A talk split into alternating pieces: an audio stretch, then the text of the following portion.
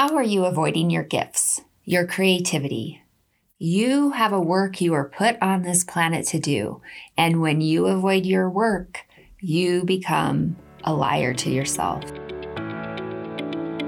What does it mean to love and work well? And how do I pursue what truly matters? Working at the intersection of business and psychology, I help you answer these questions and more so you can focus priorities, inspire change, lead with courage, and live with more joy today. Hi, I'm Dr. Melissa Smith. Welcome to the Pursue What Matters podcast, where we focus on what it takes to thrive in love and work. Okay, so I have a confession to make. I've been avoiding my work. Can you relate? I mean, I haven't been avoiding work. I've been working hard. I mean, I've been avoiding my work, my creative work, the work that lights me up, that energizes me, the work that I dream about. Do you have work like that? Ooh, I'm talking about creative work, and today I want to talk about why you must make time and space for creative work, or it will destroy your soul. Okay, now maybe that's a little dramatic. Yes, but I'm also dead serious about it. Because here's the thing, folks. You were put on the planet to be creative. It's why you are here. It's why each of us are here. And yet, if you're not careful, fear will crush the light out of your creativity. Fear will tell you that you have nothing to offer, nothing worth sharing. You cannot pay it any heed. You cannot listen. How do I know this? How do I know this?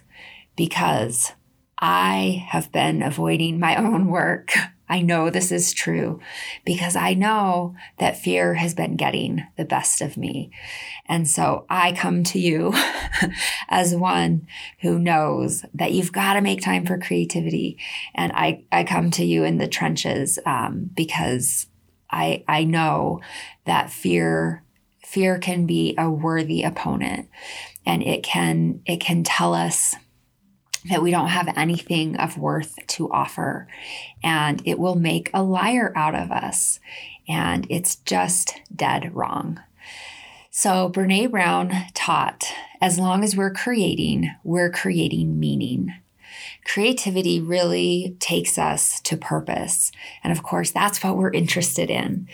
And each week, right, with the podcast, I'm interested in helping you pursue what matters. I'm interested in helping you lead with confidence. I try to do that in one of three ways.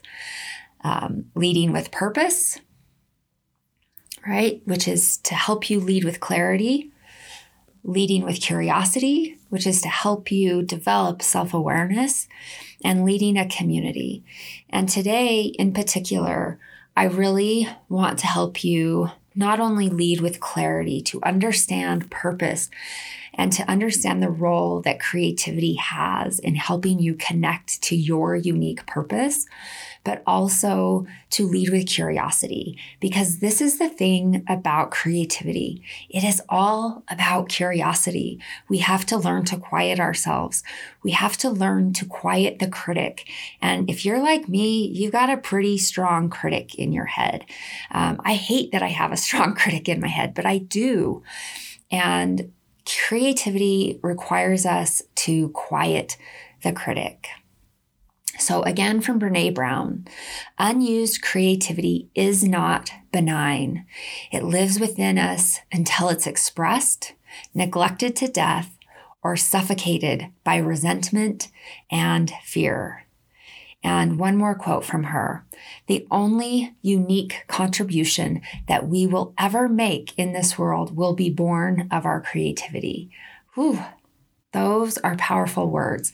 And so I hope that, you know, when you heard this podcast, Are You Making Time for Creativity? That you didn't dismiss it, that you didn't think, oh, okay, well, you know, like I don't draw, or I'm not an artist, and so this podcast isn't for me. Creativity takes so many different forms, and that the idea that we as humans are creative beings, we are meant to create. And it's part of how we fulfill our purpose in this world.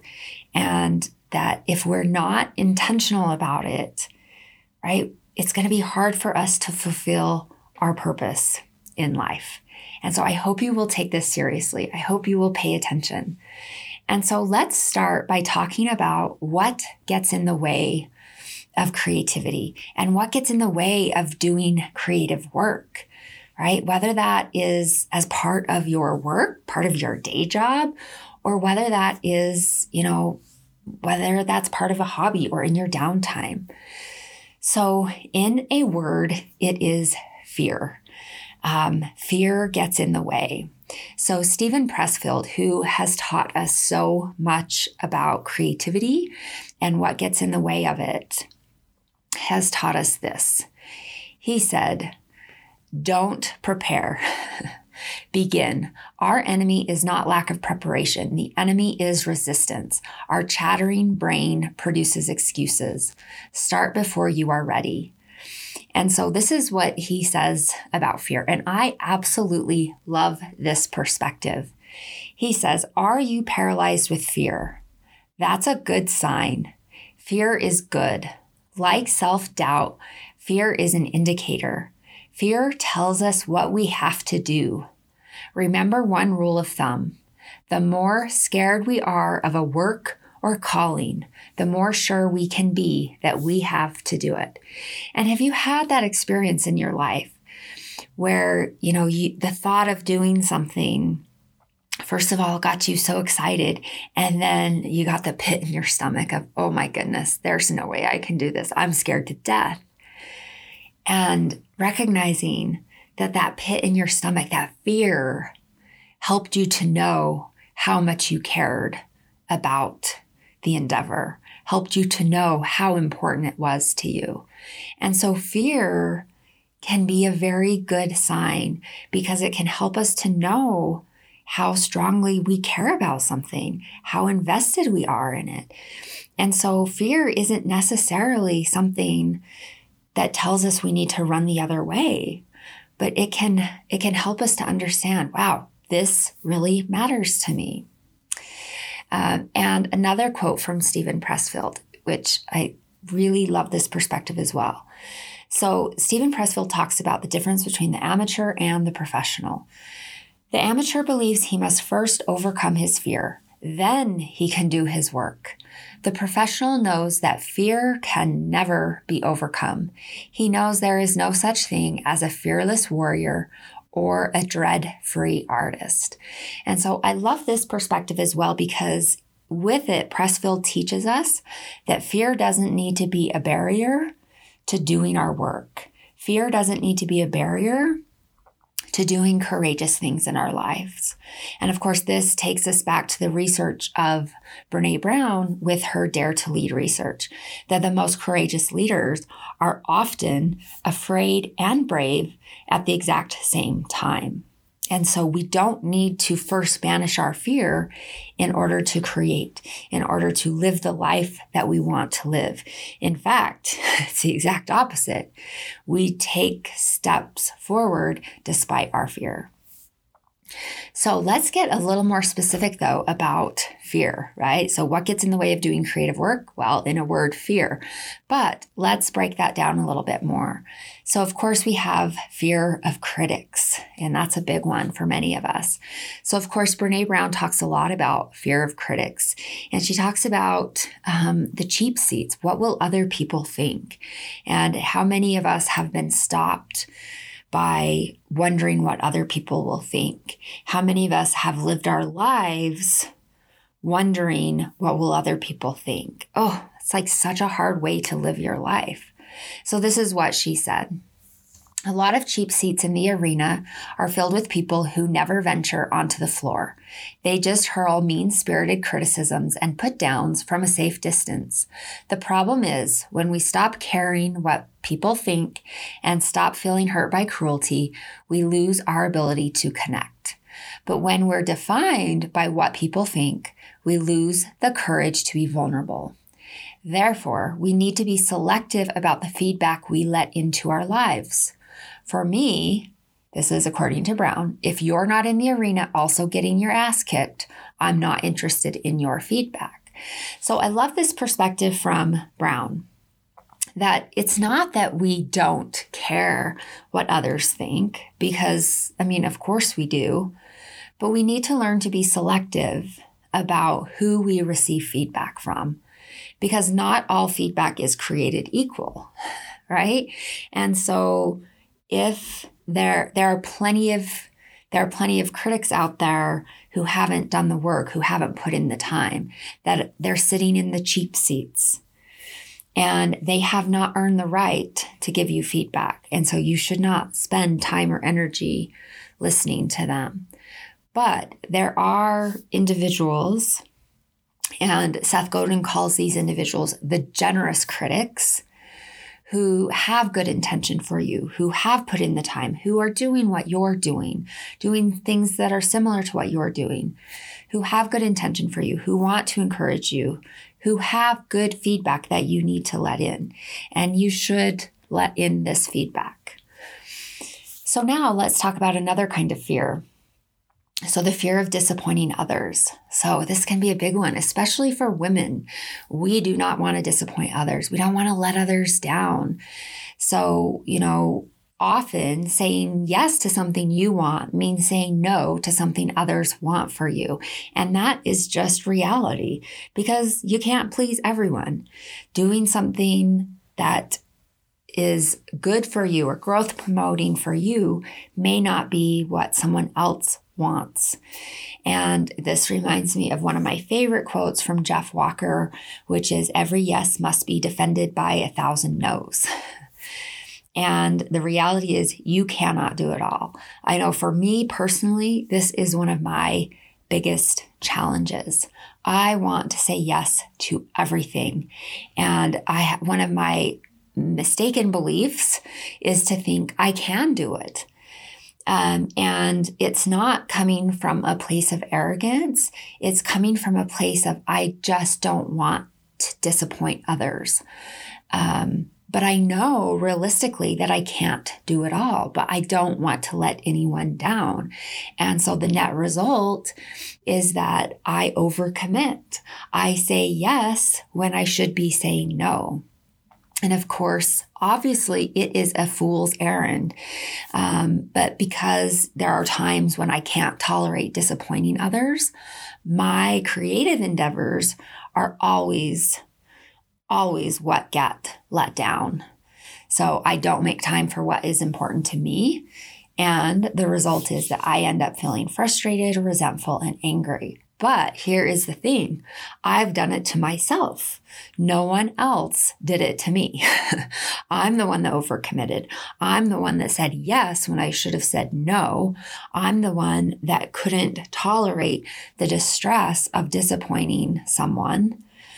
And so instead of saying no, I said yes, and as a result, ended up saying no to my own creative endeavors.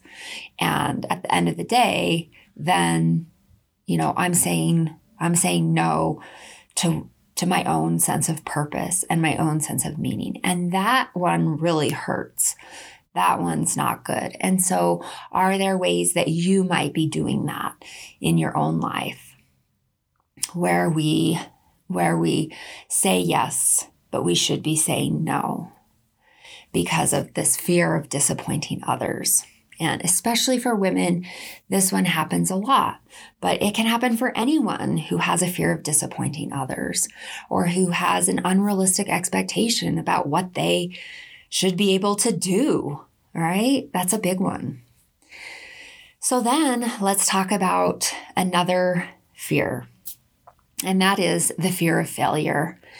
And, this is a big one, especially when it comes to creative endeavors, because by their nature, they are uncertain, right? There's no formula for success when it comes to creative endeavors.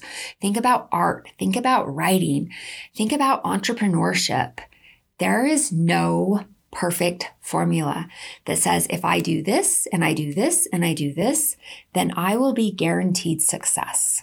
That is just not the way it works.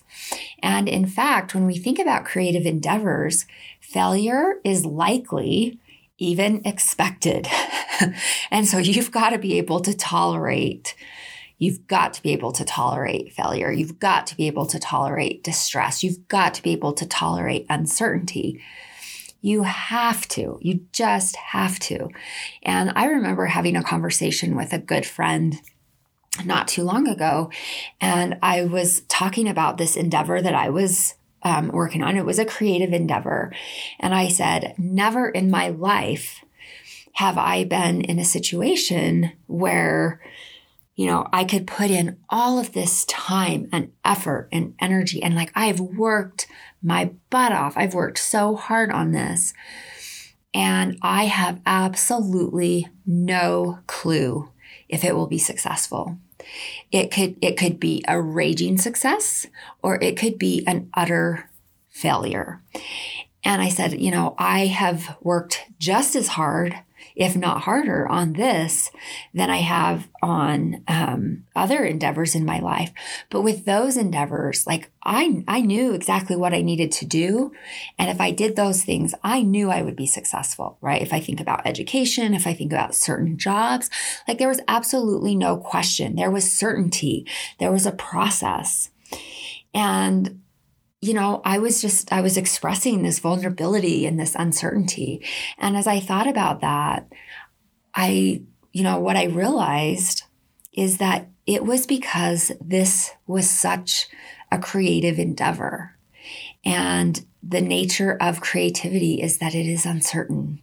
There are no guarantees. And, you know, the critic, right, or the fixed mindset, or the scarcity mindset, could see this situation as, oh, you've messed up, you're a failure, you don't know what you're doing, you know, because if you would have been smarter, or you would have been this, or you would have been that, then you could have guaranteed success. But to be able to see that, no, this is what creativity looks like. When you're engaged in creativity, there are no guarantees. And to be able to understand that and see that it is the nature of the game, and that's the nature of the game. It's the nature of the beast. That's how it is. And that it's not an indictment on you, and that there are things that you can do to increase your odds of success. But at the end of the day, creativity requires a tolerance of uncertainty. And, you know, one of my favorite quotes around this comes from Eckhart Tolle, who is, you know, such a gift to us. He says, when you become comfortable with uncertainty, infinite possibilities open up in your life. Infinite possibilities open up in your life because you recognize that it's about the process. It is not about the outcome. And you have to disentangle yourself from the outcome. And that can be a hard, bitter pill to swallow for many of us who have been trained to focus on outcome, to focus on grades, to focus on perfection. But it's a gift. It's a real gift. Okay, so we've talked about the fears, right? We've talked about fear of critics. We've talked about fear of disappointing others. We've talked about fear of failure. So things that get in the way of our creative work. Now let's talk about excuses, which is just a nice veneer over fear. So let's be honest about that. But we get so darn sophisticated with our excuses. So let's just state that for the record. And of course, I have another great quote from Stephen Pressfield on this one. Now, his book that many of these quotes come from is The War of Art. And if you want a kick in the butt around creative work, you got to read that book because it is amazing. It's a book that I try to read about twice a year because I just feel like I need it for some mental floss. It just kind of keeps me in a good headspace when it comes to creative work. So this is what he said about excuses. Our enemy is not lack of preparation. It's not the difficulty of the project or the state of the marketplace or the emptiness of our bank account. The enemy is our chattering brain, which, if we give it so much as a nanosecond, will start producing excuses, alibis, transparent self-justifications, and a million reasons why we can't, shouldn't, won't do what we know we need to do. I absolutely love that message. And this is what I mean when I say, we become a liar to ourselves when we feel compelled to do creative work, whether it is to write, whether it is to sing, whether it is to make music, whether it is to serve in any capacity. When we start making excuses, when we start avoiding that work, we become a liar to ourselves. We snuff out that light within us, that quiet little voice, that small little light that is urging us on, right? But it's going to do it quietly. It's going to be in nudges, right? And that's what Brené Brown talks about when she says that that unused creativity isn't benign. It lives within us until it's expressed, neglected to death, or suffocated by resentment and fear. But creativity, right? It nudges at us. It's a small little voice. It's a small little light. And it requires us to listen. It requires us to be curious, to pay attention, to quiet ourselves and act on what we hear, what we feel, what we notice within us. And we become a liar to ourselves when we start making excuses and when we avoid what we understand and what we notice within ourselves. And so some of our favorite excuses: I'm too busy. And what I would say to this, and believe me, I will be the first to say I have used that excuse. I've probably used that excuse this week. And I will be the first one to also say it's just BS. Because here's the thing. You're too busy and so is everyone else. Right? You have as many hours in the day as everyone else. And so if you really feel that you are too busy, here's the one way to get right to the heart of that. Keep a log of how you spend every minute of every day for a week. And this will help you get very honest about how you spend your time. And I'll just tell you right now, you will not like it. It will be a wake-up call, because if you're honest with yourself, you probably won't even do this assignment because it will be too painful. Because most of us waste a lot of time, whether it is Netflix, whether it's a scroll hole on the phone. And even if it's not those things, right? Maybe you're living your life out of your inbox. Maybe you're just very inefficient with your time. Maybe you're a workaholic. Maybe you need to set better boundaries at work. And the point is this: you have time for 1 hour or even 30 minutes to engage in some creative act. So it will require you to make choices. It may require you to make difficult choices. Some of those choices may not be difficult at all once you actually, square your shoulders and actually make them. But stop with the excuses already. It is a gift to yourself to stop with the excuses already. And I think we have such a powerful example with Winston Churchill. So, you know, I think we would all agree that during World War II, when he was Prime Minister of Great Britain, he was a pretty busy guy, very, very busy. And yet he found a way to paint throughout his time as Prime Minister. And, you know, I would say if he had time for creativity while fighting Hitler, you could probably find some time for some creativity in your life. And so he actually had some of his painting he published, and he had a small book, Painting as a Pastime. So he wrote, "Painting came to my rescue in a most trying time." And so for him, painting really was a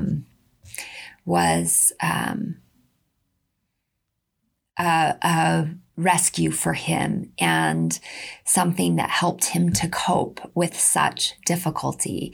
And it helped him, it gave him respite from everything that he was dealing with.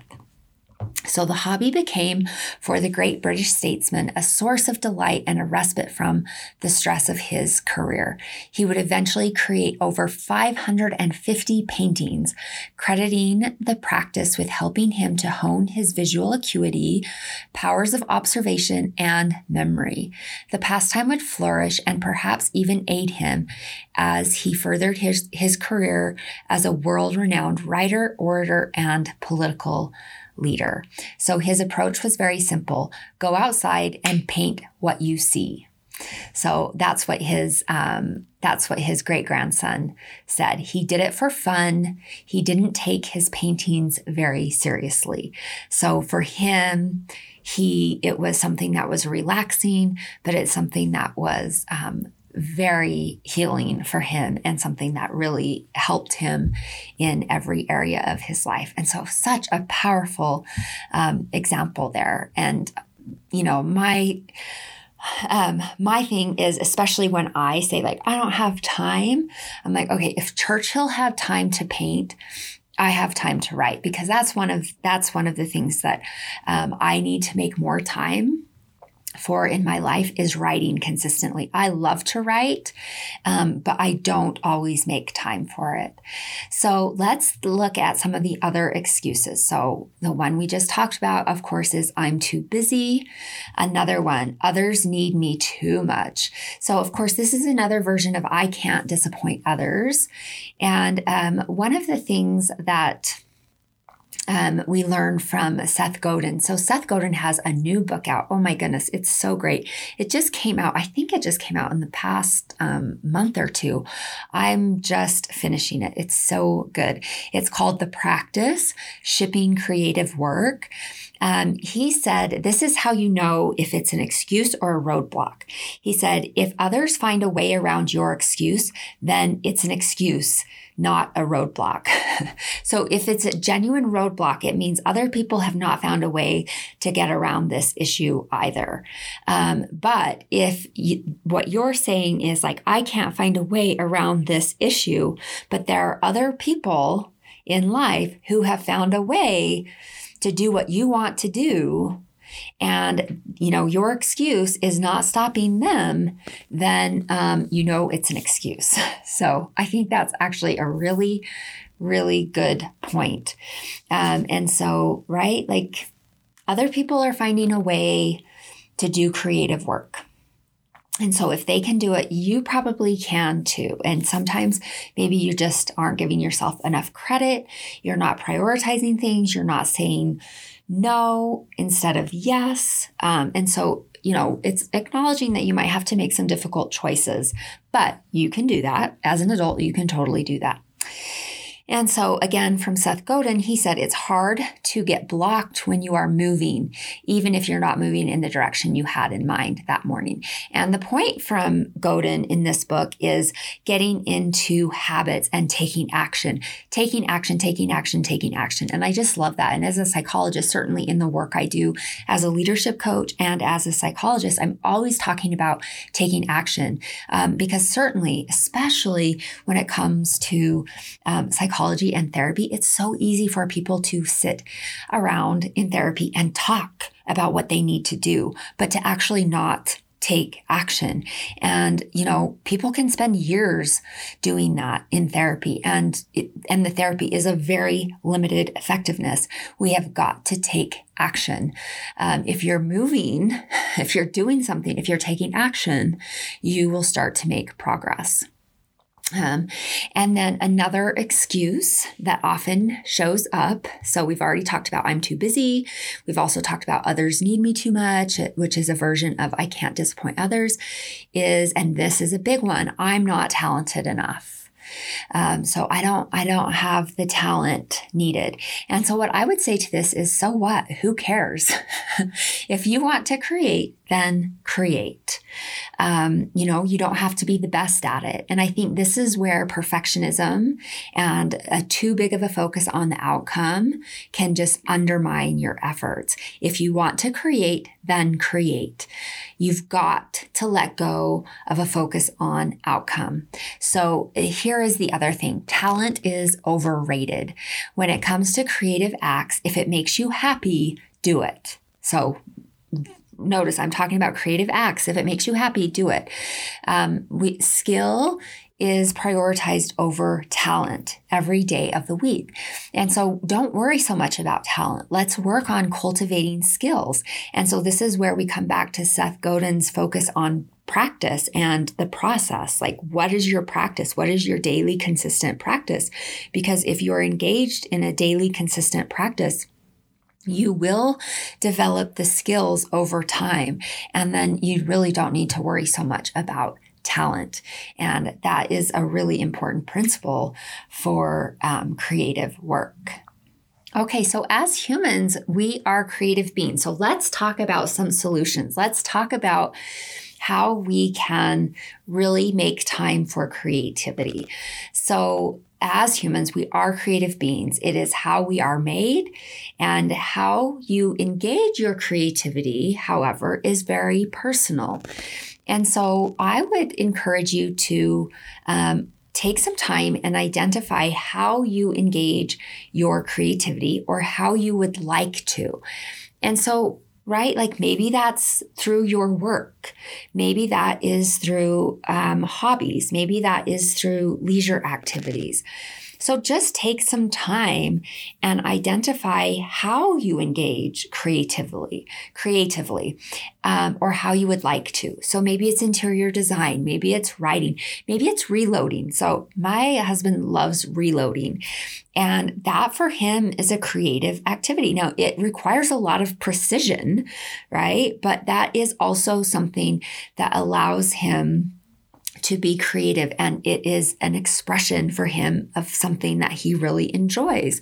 So there's also coloring, graphic design, art, decorating, crafting, content creation, right? That's something I really, really enjoy. Like, I mean, I like a PowerPoint presentation. I like creating PowerPoint presentations. I think it's kind of fun. And like, how can you make those engaging so people aren't, you know, falling asleep? I think like that's a challenge, and I think that's pretty cool.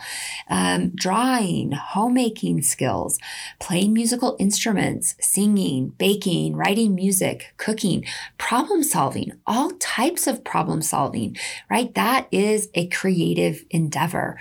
And so with this solution, I really want you to think outside of the box.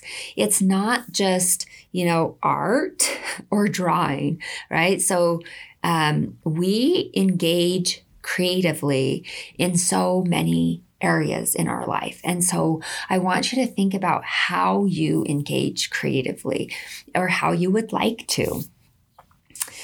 And then the next thing is to recognize that there are so many ways to engage creatively each day, some at work, at home, through hobbies.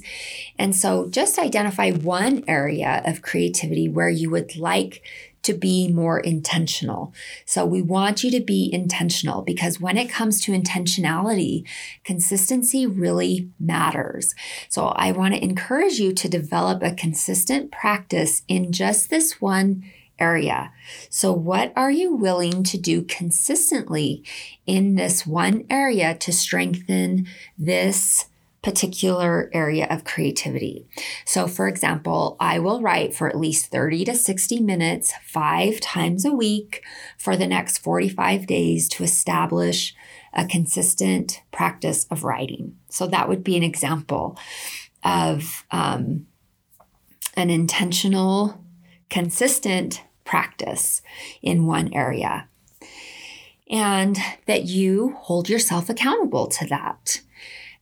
So maybe it's with art, like you're going to do some drawing 3 to 4 times a week. And the key with creative work is consistency. So you don't, you know, the thing about creativity, one of the biggest mistakes is people think that they need to wait until creativity strikes them or the muse lands on them. And that is actually a big falsehood. And so consistency is actually the principle that we want to operate under. And so if you would like to cultivate more creativity, you need to develop a consistent practice. You need to be intentional about it. And so then the next question is, what is your intention? So what does your creativity serve? So is it just for you? Or is it for others? So, you know, either is okay, but let's be clear about your intention. So maybe you paint and that's just for you. And that is great. Like, there is nothing wrong with that. But maybe you say you paint just for you, but secretly you want to paint for others, but your fear keeps you playing small. Either way, you need to be honest with yourself. Okay, so that's where I just want you to be clear about your intention. There are some acts of creativity that may just be for you. And again, like that's beautiful. There's nothing wrong with that. But do you have a creative act that is in service to others? That is, right? Like, you actually do want that to be for someone else or in service to one another. Again, there's not a right or a wrong, but let's be clear about your intention. And then, of course, you need to be honest with yourself. You've got to stop lying to yourself, and you've got to banish excuses. So yes, you're busy, but so is everyone else. So you need to stop accepting your excuses. So consider yourself a junior high teacher, and you're going to stop accepting excuses. So you must be smarter than your excuses. And so here is the thing. When you get tired of hearing your own excuses, you will begin changing your behavior. I promise you that. So this is where there is real power in self-awareness and self-reflection via journaling, because it can be a game changer. So one of the things that I've noticed for myself is, so first of all, I journal just about every single day. And when I write and journal, right? So same thing, journal, for self-awareness and self-reflection. And one of the things that I start to notice is I start to notice my patterns, right? I start to notice my patterns more clearly. And over time, I start to get tired of my excuses. I'm like, oh boy, I've heard that one before. That one's getting old. I'm getting tired of that excuse. I'm not buying that excuse anymore. And over time, you will become smarter than your excuses. And though you may still be afraid of failing, you will be tired of being stuck in inaction, and that will move you off of go. That will help to propel action. And so you want to be honest with yourself, and you want to start spotting your patterns and really move yourself to action. And then we also want you to know your tells or your red flags. So of course, if you've ever watched the World Series of Poker, which, you know, the boys in my home tend to like that, you know why the players are trying to disguise themselves by wearing hats and sunglasses. Of course, they are trying to cover their tells because of course the other players are looking for clues about whether the players are holding good or bad hands.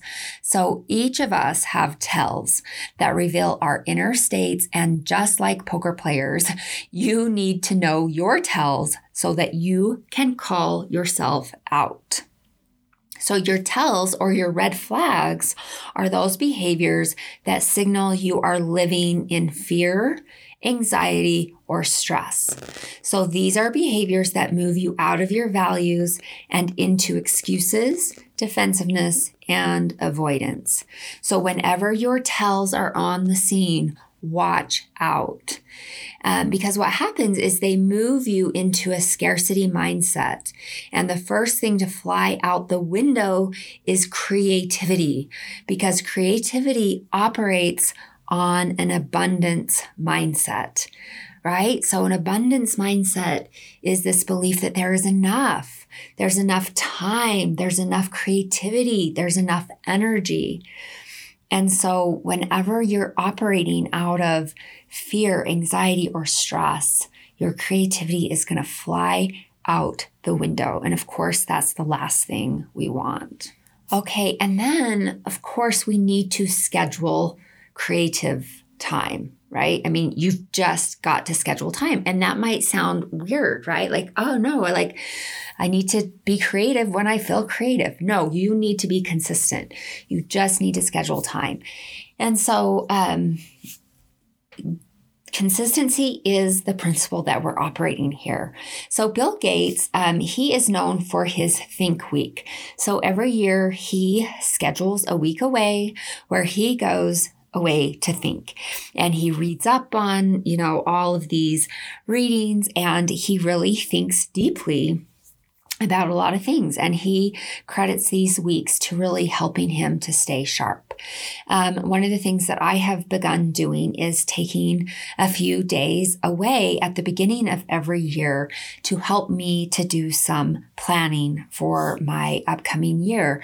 And it really is so helpful for me. It really, I just consider it a really big gift, not only to myself, but also to my business, because I typically don't have that kind of time in my daily life to actually, you know, set the time aside to think about my organization at a high level. And so it's really very helpful, and it is creative time, and it allows me to have some really important perspective.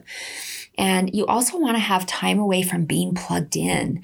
So even on a daily basis, having some rules for yourself about your phone and email and how you do your work. So batching your work, making sure that your notifications are turned off and not being a slave to your email and to your notifications and to Slack and all of those tools that, if we're not careful, really become weapons that distract us and keep us away from our most important work. And of course, I have a podcast on deep work and, you know, how you can really do your best work. So make sure that you're not being run by these tools. And, you know, kind of the principle here is learning to be your own good enough parent and putting in some guardrails and some boundaries and some limits to really help you to have the time you need to do your best work. Do your creative work first. So when do you do your best work? And do it then. So I do my best focused deep work in the morning. And so that's when I do that work. And do you have control over your schedule so you can do that? Email should never get your best energy. It just never should. You should set some limits around that.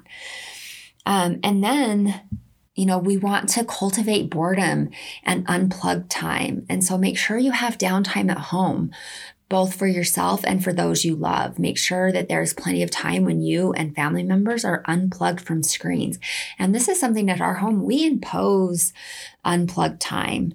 We impose quiet time. And our kids, our youngest kids, are teenagers. And when they were young, we had quiet time, but we still have quiet time. And, you know, they still complain about it, but they know that it happens. And it's, you know, I think it's really important. It's for their well-being. So J.K. Rowling, I don't know if you know this, but when she started writing Harry Potter when she was on a delayed train. So the train was delayed like 2 or 3 hours. And so she was just kind of sitting there bored. And that's when she began writing Harry Potter. And aren't we glad that that train was delayed? So are you ever bored?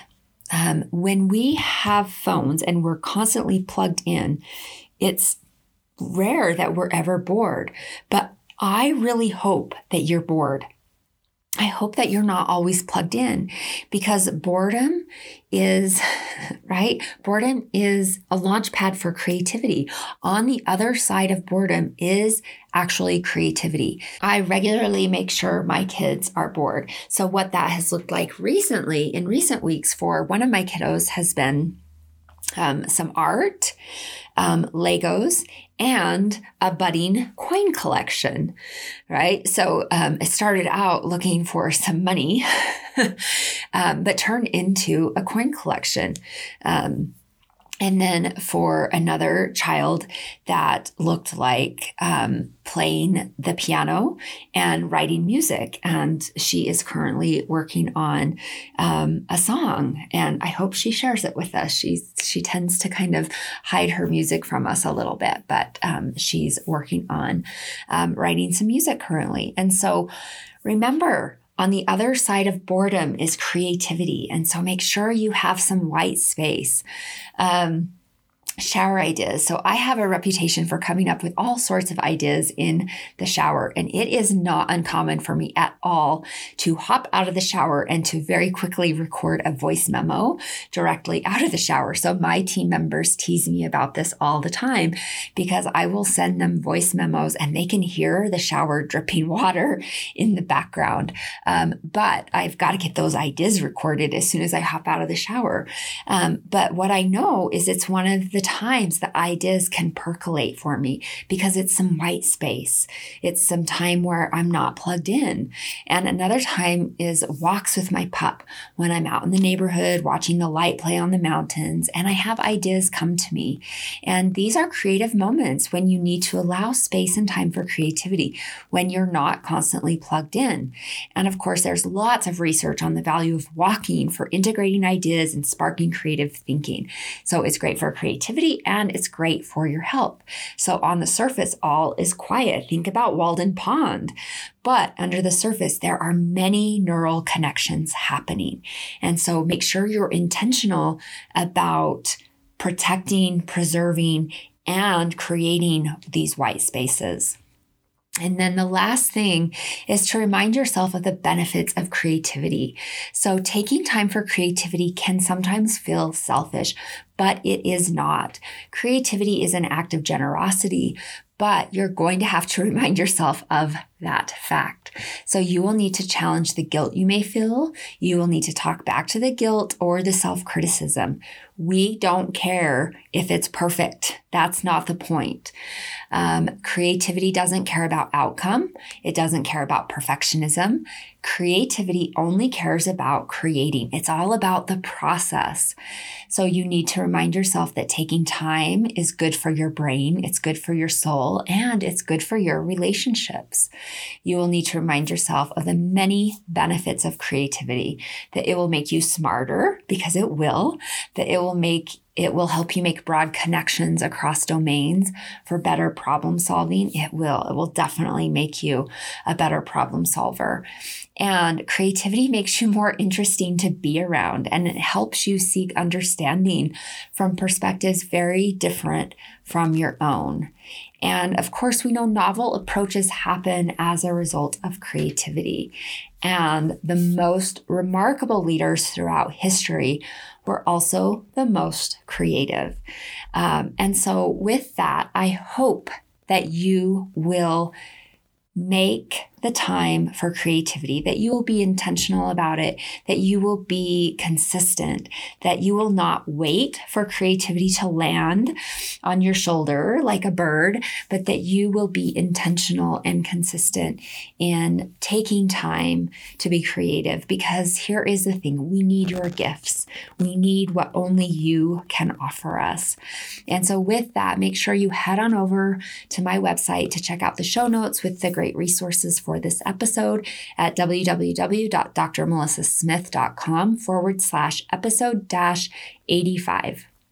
One more time, that's www.drmelissasmith.com/episode-85.